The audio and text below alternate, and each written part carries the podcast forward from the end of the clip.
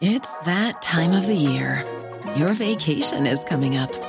You can already hear the beach waves, feel the warm breeze, relax, and think about work. You really, really want it all to work out while you're away. Monday.com gives you and the team that peace of mind. When all work is on one platform and everyone's in sync, things just flow wherever you are. Tap the banner to go to Monday.com. Ryan Reynolds here from Mint Mobile. With the price of just about everything going up during inflation, we thought we'd bring our prices down. So to help us, we brought in a reverse auctioneer, which is apparently a thing. Mint Mobile unlimited premium wireless. Ready to get 30, 30, bit to get 30, bit to get 20, 20, 20, bit to get 20, 20, bit to get 15, 15, 15, 15 just 15 bucks a month. So, Give it a try at mintmobile.com/switch. slash $45 up front for 3 months plus taxes and fees. Promo rate for new customers for limited time. Unlimited more than 40 gigabytes per month slows. Full terms at mintmobile.com.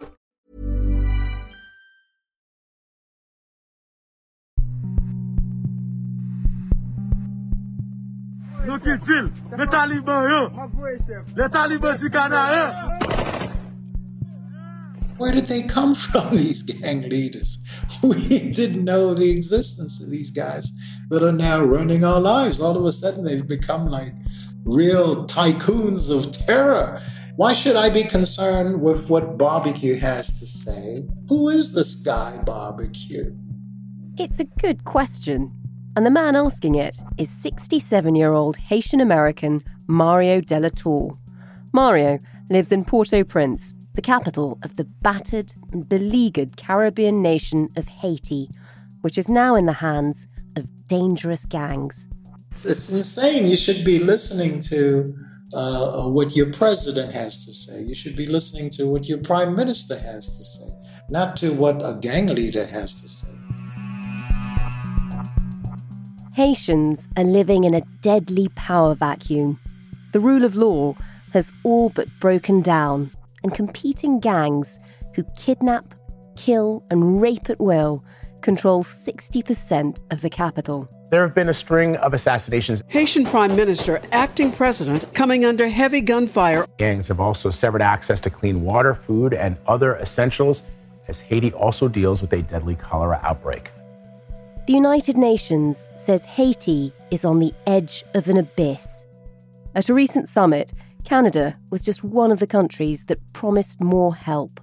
We will continue our efforts to assist all stakeholders in Haiti to ensure a Haitian owned resolution to the crisis. But they stopped short of sending troops.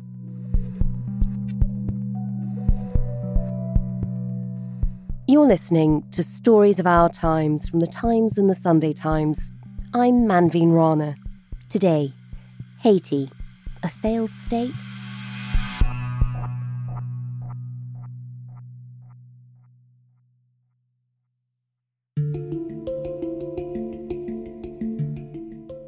When we arranged to speak, Mario suggested that we do it in the morning. He thought it would be quieter, as there's less shooting then. Um, uh, at night, uh, it's usually like a, a concert of bullets flying, and there seems to be no shortage of bullets. I'm a Haitian American filmmaker who's based in Port au Prince. I'm originally from Haiti. My entire family is from Haiti. But I basically uh, grew up in New York City and I have been back and forth uh, to Haiti basically all of my life. Boy, I must have dropped the anchor here at least four times. So I, I, I know a thing or two about Haiti. He certainly does. Mario's stories of life in Haiti now are incredible, including this one about his friend, the surgeon. He told me that he was operating uh, this patient, and then boom, the, the electricity went. He must have had a good anesthesiologist because he left the patient and went to administration and said, Well, what is this? I'm operating and there's no power. The hospital didn't have fuel. So the, the man had to walk up to his mother's house to fetch a generator to be able to complete the surgery. And that is a true story. The patient woke up and never knew what went on. Thanks to my uh, friend, the surgeon.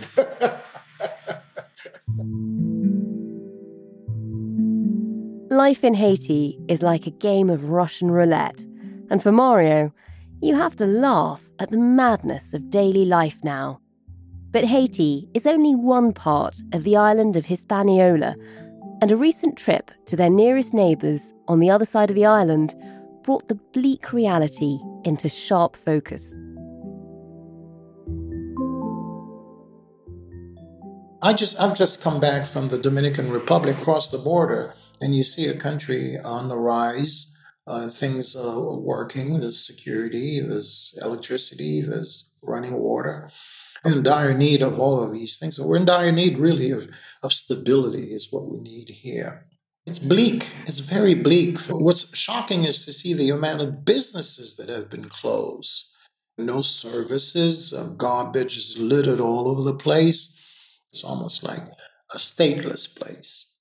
Gangs are, moving into the city and just closing up different neighborhoods and disturbing uh, the, the private sector, the commercial center. So it's it's complete mayhem, nothing short of chaos. That's an understatement.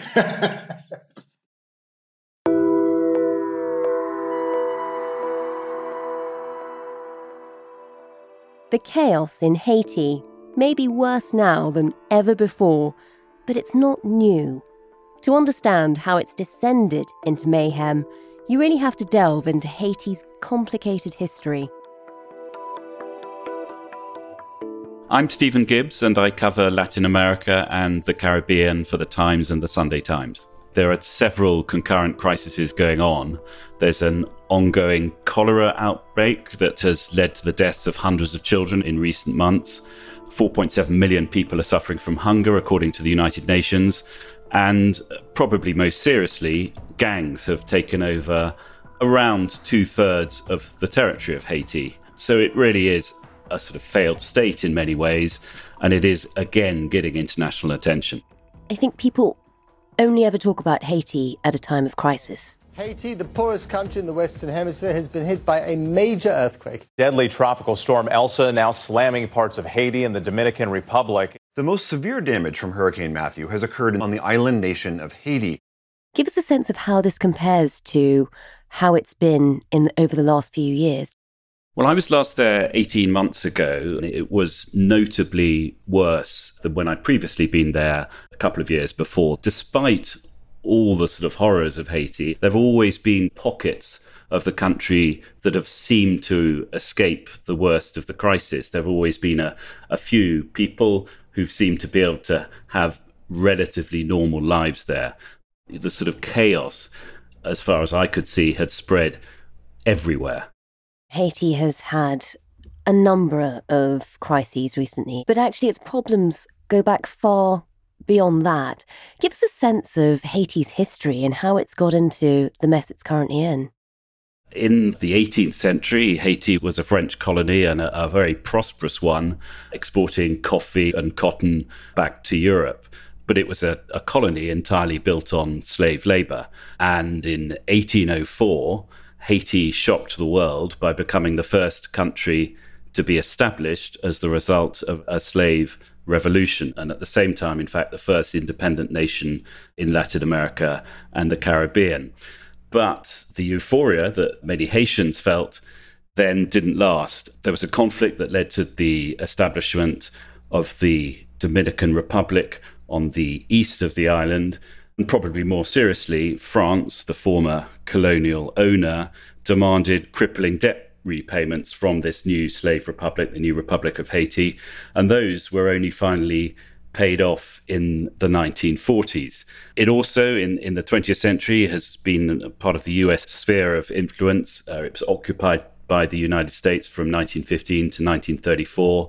And in the 20th century, it was the seat of this extraordinary dynastic dictatorship, probably both the most recently stable time of the country, but also a horror story for uh, tens of thousands of people.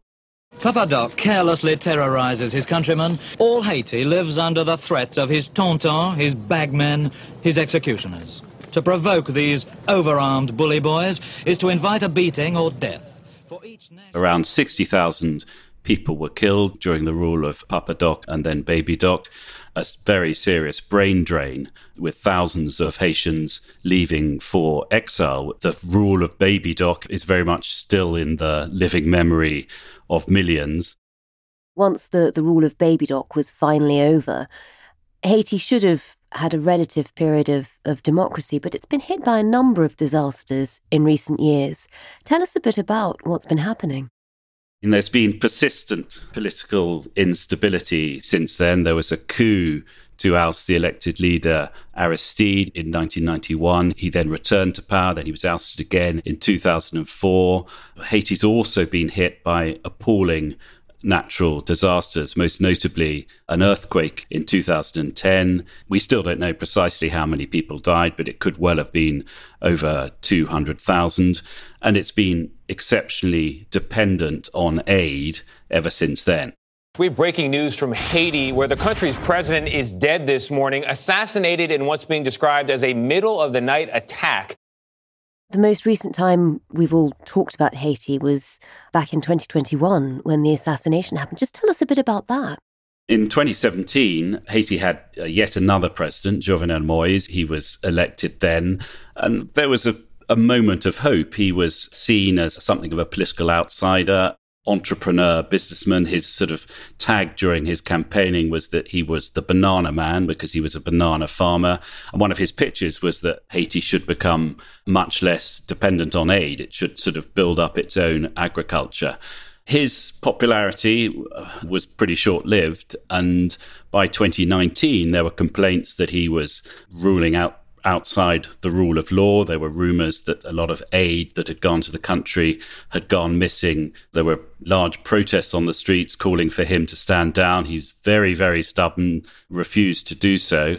And then, in an absolutely globally shocking moment in 2021, when he was in his house with his wife and two of his grown up children, in the middle of that night, the villa was raided by a group of Colombian mercenaries and Jovenel Moise was killed. Shocking political assassination. And since then, there's been effectively a power vacuum that the gangs in Haiti have absolutely taken advantage of. So there is Ariel Henry, currently the interim prime minister, but he's not elected. And none of his political team, none of the government can claim to be democratically elected. All their terms have expired. So, a very, very unstable, difficult situation. Just tell us what's happened to the normal institutions, the infrastructure of state. You know, is is there an effective army? Well, Haiti disbanded its army formally in 1995 because that army had been involved in so many coups and was actually linked rather closely to the Papa Doc and Baby Doc dictatorships. There have been moves to reinstate that army, but it's been very slow progress.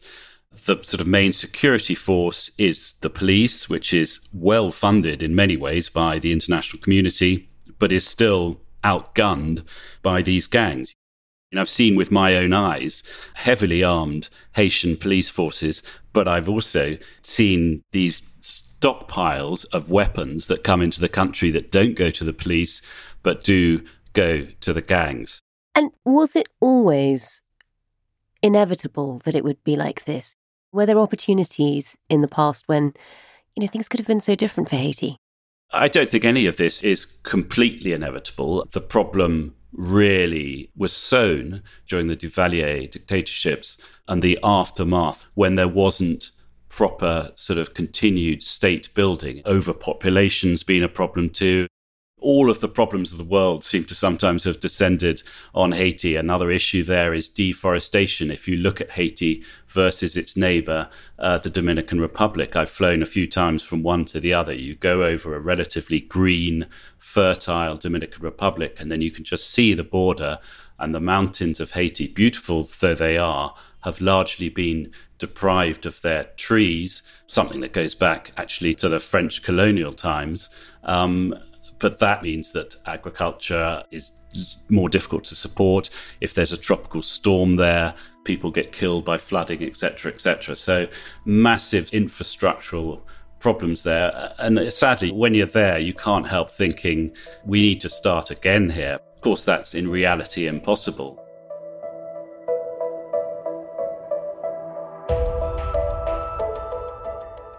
Coming up, the filmmaker Mario Delatour tells us how his cleaner became caught up in a kidnap ring. That's after a quick message from a colleague.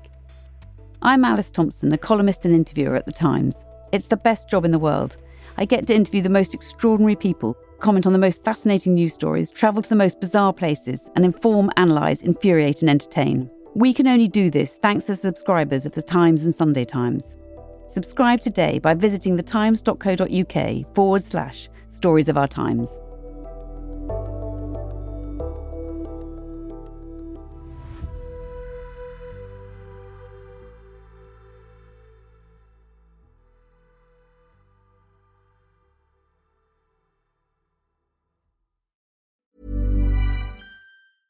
Hey, I'm Ryan Reynolds. At Mint Mobile, we like to do the opposite of what Big Wireless does. They charge you a lot, we charge you a little. So naturally, when they announced they'd be raising their prices due to inflation, we decided to deflate our prices due to not hating you. That's right. We're cutting the price of Mint Unlimited from $30 a month to just $15 a month. Give it a try at mintmobile.com slash switch. $45 upfront for three months plus taxes and fees. Promo for new customers for limited time. Unlimited more than 40 gigabytes per month. Slows. Full terms at mintmobile.com.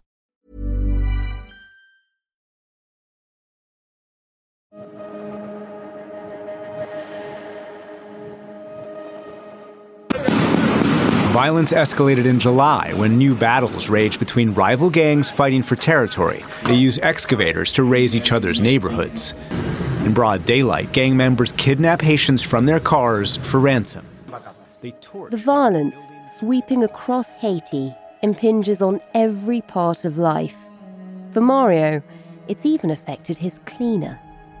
So uh, Nana, she's a woman I would say in her early 50s. She's a mother of, my God, I guess, uh, six kids, and she sells, you know, vegetables, different produce to the market. I mean, she's a very hardworking woman. She'll take work where it is. And it just so happens that uh, she was lending her services to a kitchen of a very small neighborhood restaurant. And uh, this restaurant is a space which was rented by a couple. It appears that uh, it was a think tank for kidnappings. this couple, their real business was not really selling food, they're just uh, snatching people up. I mean, exceeding six kidnappings. I mean, walking distance from where I live. I have to say that the Haitian police in light of the fact that they are so under equipped and so overwhelmed with the situation, they were on to this couple. And so one day they made a raid and they basically arrested everybody inside of that restaurant. And that's how Nana was picked up. And so I think she spent four days in jail, uh, basically explaining to the police that she knew nothing. But, you know, in Haiti, uh, in light of the fact that the judicial system is dysfunctioning and is virtually non existent, it usually boils down to a money thing. And so this poor woman's family had to come up with an amount of money to release her, even though she's innocent. I mean, these things like this, unfortunately, have become rather trivial. It's quite normal. In fact, um, I would venture to say that we are now at between uh, seven to 10 kidnappings a day. They've turned it into a serious business. And Mario, it's, it sounds so chaotic and so dangerous, you know, all these gangs and guns. Do you take sort of safety precautions? I don't have the means to bulletproof my car, and we have seen some spectacular assassinations here with people who had bulletproof vehicles. But to me, that's like pointless. So it's like Russian roulette. You pray for the best when you go out.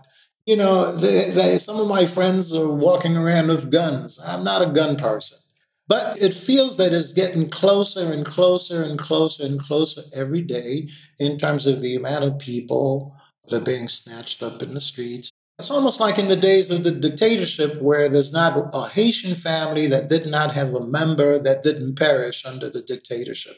Well, now it's like there's not a Haitian family that has not experienced one member that's been kidnapped where they had to pay for a ransom. It is terrifying.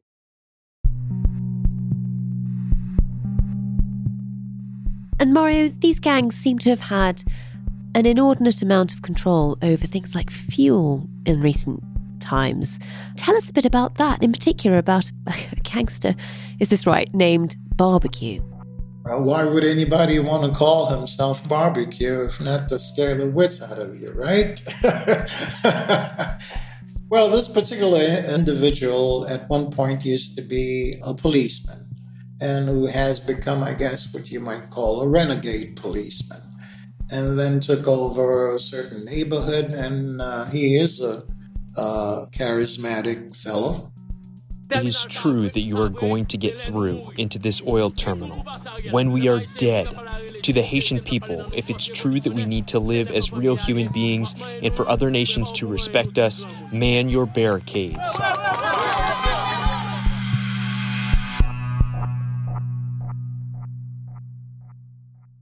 A few months ago, he and his cronies went down to a fuel depot on the ocean front, where the tankers come in and unload the precious uh, fuel and shut that down uh, for two months.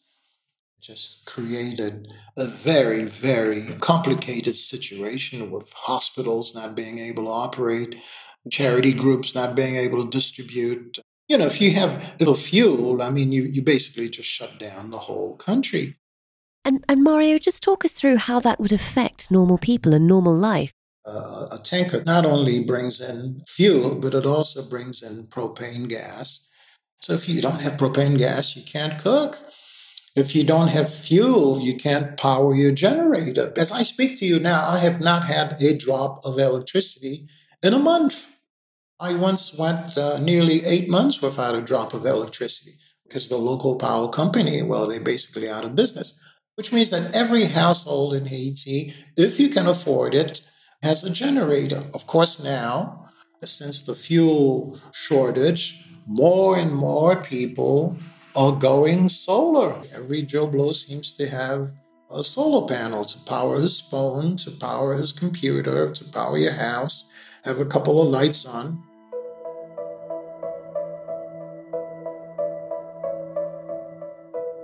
Mario, do you think the international community will help? I mean, is that what you think needs to happen? Or would that be resented given given the past, given the colonialism that Haiti's already suffered? In light of the fact that Haiti has been deconstructed, dismantled, and that the international community is saying, well, there needs to be a Haitian led solution. Well, that's easier said than done. The brain drain in this country has been going on since the early 60s. A lot of Haitian professionals fled the years of the brutal dictatorship of Papa Doc. You have a country as well where the rate of illiteracy, uh, though it has gotten better, is still very, very high. So, I mean, the international community is saying, well, look, uh, we need to find proper people to talk to. Those people are in Canada, they're in the United States, they're in France. They're abroad. They're not here. So there's not much to work with, really. There are no thinking brains left in Haiti. And do you think Haitians would welcome external interference? You know, is that is that what they want to happen now? If, if you're being kidnapped, if you're unable to find gas, if you're unable to walk and, and conduct your business. If you like jogging and you can't go jogging, you can't do anything. So you're basically a prisoner at home. So uh, you go, well, this has to stop. Uh, Haitians are saying, uh, I think we've had enough. It would be good that a force comes in. But on the other hand, when they look at the UN mission, which lasted 13 years, that was plagued with sexual scandals, the corruption and cholera and what have you. Nobody really wants to go through that again. But at some point, realistically, a solid military force from abroad needs to come in and tame this problem. Just to restore order. Exactly, to restore order. People here are in a state of urgency for just about everything. They they needed it not just yesterday, they needed it the day before, last year. Last week, the Canadian Prime Minister, Justin Trudeau, joined the Caribbean community's heads of government at the 44th CARICOM summit in the Bahamas. They discussed the situation in Haiti and vowed to assist in developing a plan to restore security and the rule of law. But what does that actually look like? Realistically, what can they offer and what do the Haitians want? I asked our man in Latin America, Stephen Gibbs. Well, if you ask the acting Prime Minister Ariel Henry what Haiti needs, he will say it needs the deployment of foreign troops. And, and plenty of people, both in Haiti and outside, agree with him on that. But that's not going to happen yet. There's reluctance um, from outside the country to commit to a sort of battle, really, which it might end up being between the foreign troops and the gangs there in Haiti.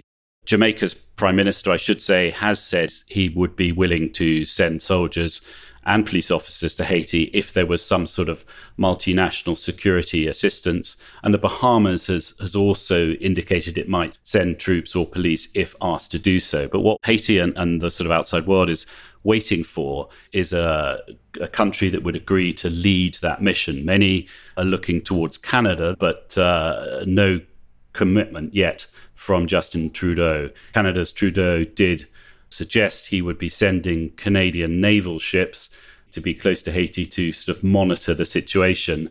I think that means perhaps some intelligence gathering and also looking at the migration situation. Haiti's also saying, and international aid agencies are saying they need more money to avoid a disaster, both with this ongoing cholera epidemic and also the ongoing problem of hunger there.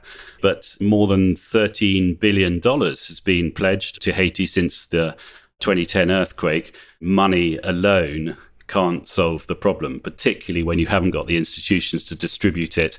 And in fact, you've got some anti institutions, the gangs, who can get hold of that money. Stephen, is it quite difficult for the foreign community in terms of trying to help? Partly because Haiti has such a, a long history of, you know, disastrous colonial interventions. Is it resented by Haitians when foreign help does turn up? It's a very good point. The sensitivity of a foreign force going there is difficult for this proud republic.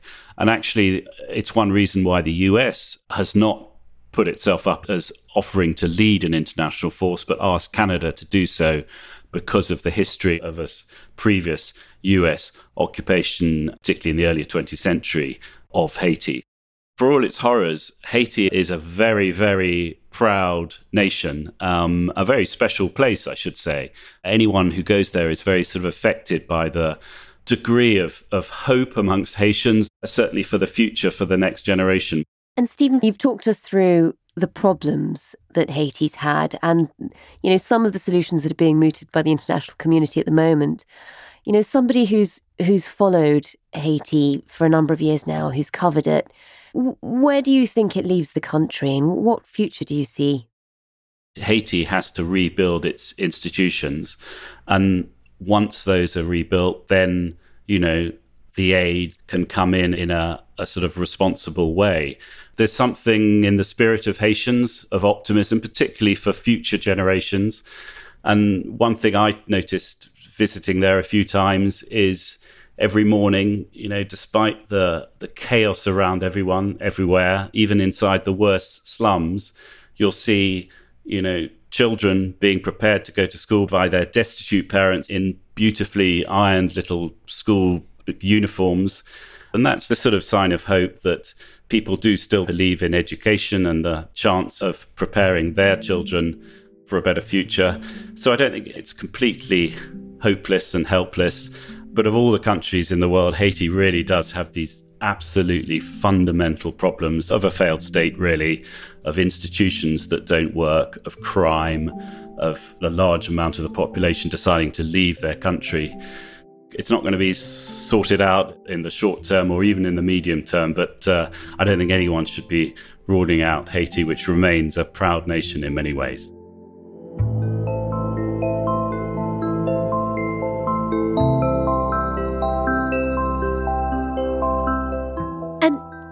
Mario, is it true that some Haitians now are even saying that life used to be better under the dictators, under under Papa Doc? I know that was one of the reasons your parents fled, and then you know his son, Baby Doc, too. Haiti experienced nearly 30 years of a brutal dictatorship. There was a certain order. If there were problems, you knew who to talk to to get things resolved. That is why a number of people now are saying, are sort of yearning for the days of the dictatorship. Mario, just finally, what do you hope for Haiti's future now? You feel frustrated because there's not much that you can do. And you see loved ones, and not just your family members. I mean, the very good, honest, hardworking, uh, decent Haitians who just want to be left in peace. You know, you're yearning for these people, and uh, I'm 67, so I feel that I've had a good life. Uh, you know, uh, you know, if I have to go, I have to go. But when you look at kids that are growing in the midst of of, of this anarchy, uh, you have to wonder, well, you know, what chance do they have? You need to stop sabotaging uh, uh, Haiti and give it a chance to revive. That's my hope.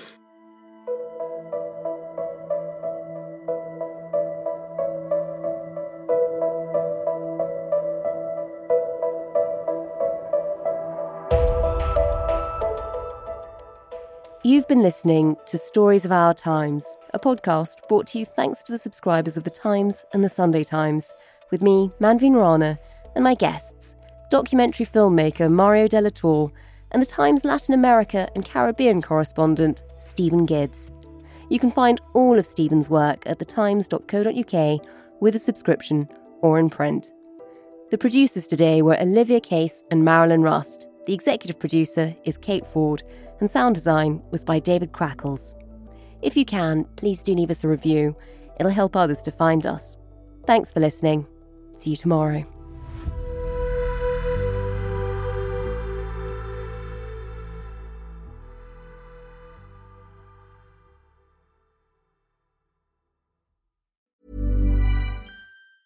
Hey, it's Danny Pellegrino from Everything Iconic. Ready to upgrade your style game without blowing your budget? Check out Quince. They've got all the good stuff shirts and polos, activewear, and fine leather goods, all at 50 to 80% less than other high end brands. And the best part? They're all about safe, ethical, and responsible manufacturing. Get that luxury vibe without the luxury price tag. Hit up quince.com slash upgrade for free shipping and 365 day returns on your next order. That's quince.com slash upgrade.